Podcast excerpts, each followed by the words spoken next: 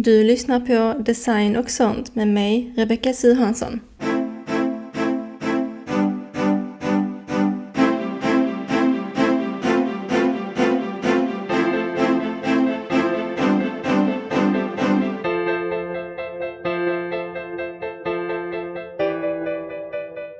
Hej!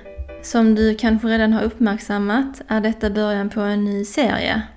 Eh, och idén till den fick jag häromdagen när jag duschade eh, och eh, stod och studerade schampo och balsamflaskorna. Och då tänkte jag på det här med att jag skriver ju mycket om varumärkesdesign ehm, men jag pratar sällan om det där jag använder mig av exempel från verkligheten för att liksom förklara vad jag menar. Jag personligen tycker ju att det är väldigt intressant att höra när kreatörer recenserar eller delar med sig av eh, sina åsikter om något som är kopplat till deras yrke eh, och expertområde. Gud, alltså jag är jättehes idag, eh, så jag hoppas att det inte stör dig allt för mycket. Sen är det också någon som håller på att renovera här och borra massa.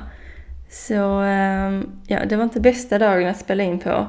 Men eh, ja, jag får helt enkelt bara försöka spela in mellan alla borrningar. Så i denna serien kommer jag att i varje avsnitt då jämföra och recensera två olika saker från verkligheten. Och jag kommer givetvis då fokusera på deras design. Eh, och det kommer inte alltid att vara produkter eller förpackningar, utan det kan också vara eh, olika varumärkens sociala medier eller logotyper och så vidare. Och eh, syftet med den här serien är ju då att på ett lättsamt sätt eh, belysa hur viktigt och avgörande varumärkesdesign faktiskt är. Och eh, ja, samtidigt dela med mig av mina personliga åsikter och tankar kring design. Så detta är liksom ett annat sätt för mig att prata om varumärkesdesign på och utbilda kring det utan att det blir så långtråkigt och enformigt. Detta kanske blir en total flopp, vem vet? Men eh, jag kommer i alla fall tycka att det är eh, roligt att spela in. Okej, men med det sagt eh, och det långa introt så börjar vi med dagens avsnitt.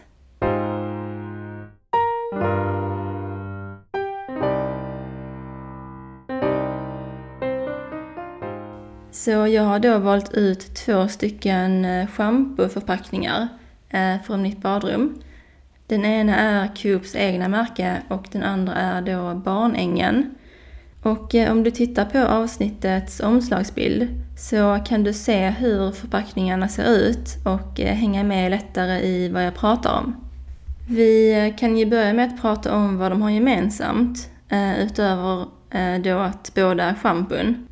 Båda tillhör ju eh, budgetkategorin eh, och eh, de innehåller lika stor mängd schampo.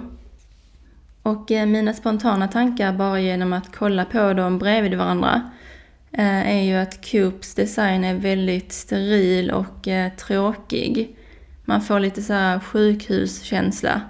Och om man läser på baksidan av Coops schampo så står det att de har bland annat kokosnötsolja och aloe vera i det. Men det framgår ju inte riktigt varken av färgerna eller designen på framsidan. För som du kanske ser på bilden är ju flaskan vit med lite blåa detaljer som påminner lite grann om vågor. Så om man får gissa har de förmodligen tänkt att blå då är lika med vatten. Och färgen blå, eller ja ljusblå i det här fallet, är ju en färg som vi ofta associerar med något eh, uppfriskande eller fräscht. I alla fall då när det är i eh, samband med produkter som ja, men hårprodukter eller hudvårdsprodukter. Och generellt så ser ju Coops design väldigt vuxen och seriös ut. Vilket ju kan vara både positivt och negativt beroende på vad det gäller. Och just i detta sammanhanget tycker jag att det blev lite väl tråkigt och att de skulle nog valt andra färger. Liksom eh, just aloe vera är ju en växt, så många produkter som har aloe vera i sig eller som ska dofta aloe vera eh, använder ju sig av färgen grön. Eller kanske till och med har en bild på själva växten. Sen stod det ju också på baksidan av flaskan att de även har kokosnötsolja i den. Eh, men det framgick ju verkligen inte på något sätt alls. Om vi kollar på Barnängens flaska så framgår det ju både av färgerna, texten och bilden att det ska vara med doft av kokosnöt. Ehm, och eh, de använder sig då av färgerna beige och brun. Och sen har de ju också en väldigt tydlig bild på en kokosnöt. Och på Barnängens flaska har man ju till och med använt då färgen brun för att betona vissa saker. Till exempel så är ju texten med kokosnöt brun eh, och närande för torrt hår brun. Eh, och det är också en annan grej det här med att använda färger på det sättet. För att på Coops flaska så är all text svart. Alltså även logotypen och de här eh, märkningarna är svarta. Och det är väl just det i kombination då med allt annat som gör att den här designen känns så steril. Eh, alltså till och med korken är ju vit eh, och att det finns liksom bara, ja men det finns inga färger förutom blå. Eh, och även det här då med att deras typsnitt är väldigt, ja men simpelt och eh, tråkigt. Där är ingen, liksom, ingenting som sticker ut direkt. Och om vi bara tar en snabb titt på flaskorna så dras ju ögat direkt till alltså Barnängens flaska där det står närande. Eh, eftersom just den texten är ju dels i seriftypsnitt, vilket gör att det står ut från all annan text. Ehm, på Coops flaska däremot så är liksom det enda men, som sticker ut eh, ordet shampoo. Och det är ju liksom, ja, jo, vi vet att det är shampoo. Eh, all annan text är ju liksom dels samma typsnitt men också samma storlek.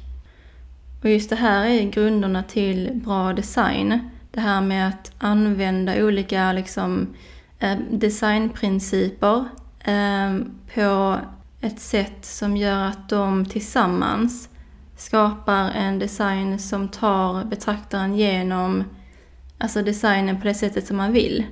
Liksom att ha någonting som drar till sig uppmärksamhet eh, och sen då använda sig av typografisk hierarki eh, Eh, och med hjälp av då färger förstärka saker i designen eh, som man vill ska stå ut. Och nu kanske du tänker, varför är det här så viktigt då? Jo, eh, för att det visuella är ju det allra första vi ser när vi ska köpa en produkt eller vad det nu är.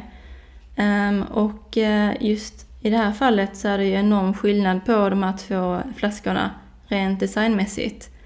Och eh, skulle jag välja mellan de här två produkterna så skulle jag ju definitivt välja Barnängen.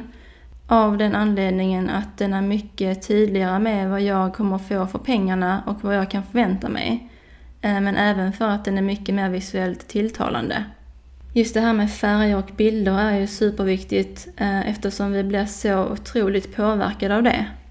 Och det gäller inte enbart när vi köper produkter utan egentligen alltså allt vi konsumerar. Oavsett om det handlar om eh, en meny eller en skylt utanför en butik eller om det är på nätet, eh, liksom exempelvis ett inlägg på sociala medier eller om vi går in på en verksamhets hemsida. Just i det här fallet så tycker jag att Barnängen har lyckats att hitta en bra balans mellan att ha så pass låga priser eh, och att ha en någorlunda okej och tilltalande design. Och detta kanske man tänker borde vara en självklarhet, men detta är faktiskt ett väldigt vanligt misstag som många företagare och varumärken gör. Eh, just det här med att inte hitta den balansen eh, mellan pris och design. Man kanske har väldigt höga priser men samtidigt har man en varumärkesdesign som inte motsvarar dem och som därför skapar förvirring hos betraktaren. Samma sak om man tvärtom har väldigt låga priser eh, men samtidigt då har en varumärkesdesign som ser för lyxig och premium ut. Då blir man ju som betraktare väldigt skeptisk eftersom ja, men då känns det ju som att man eh, Alltså det man kommer få är skit, eller alltså dålig kvalitet. Du har säkert varit med om det många gånger själv, att man ser någonting och tänker att ja, men det ser ju bra ut. Och sen kollar man på prislappen och tänker, hur kan det vara så billigt? Hmm. Och så blir man misstänksam.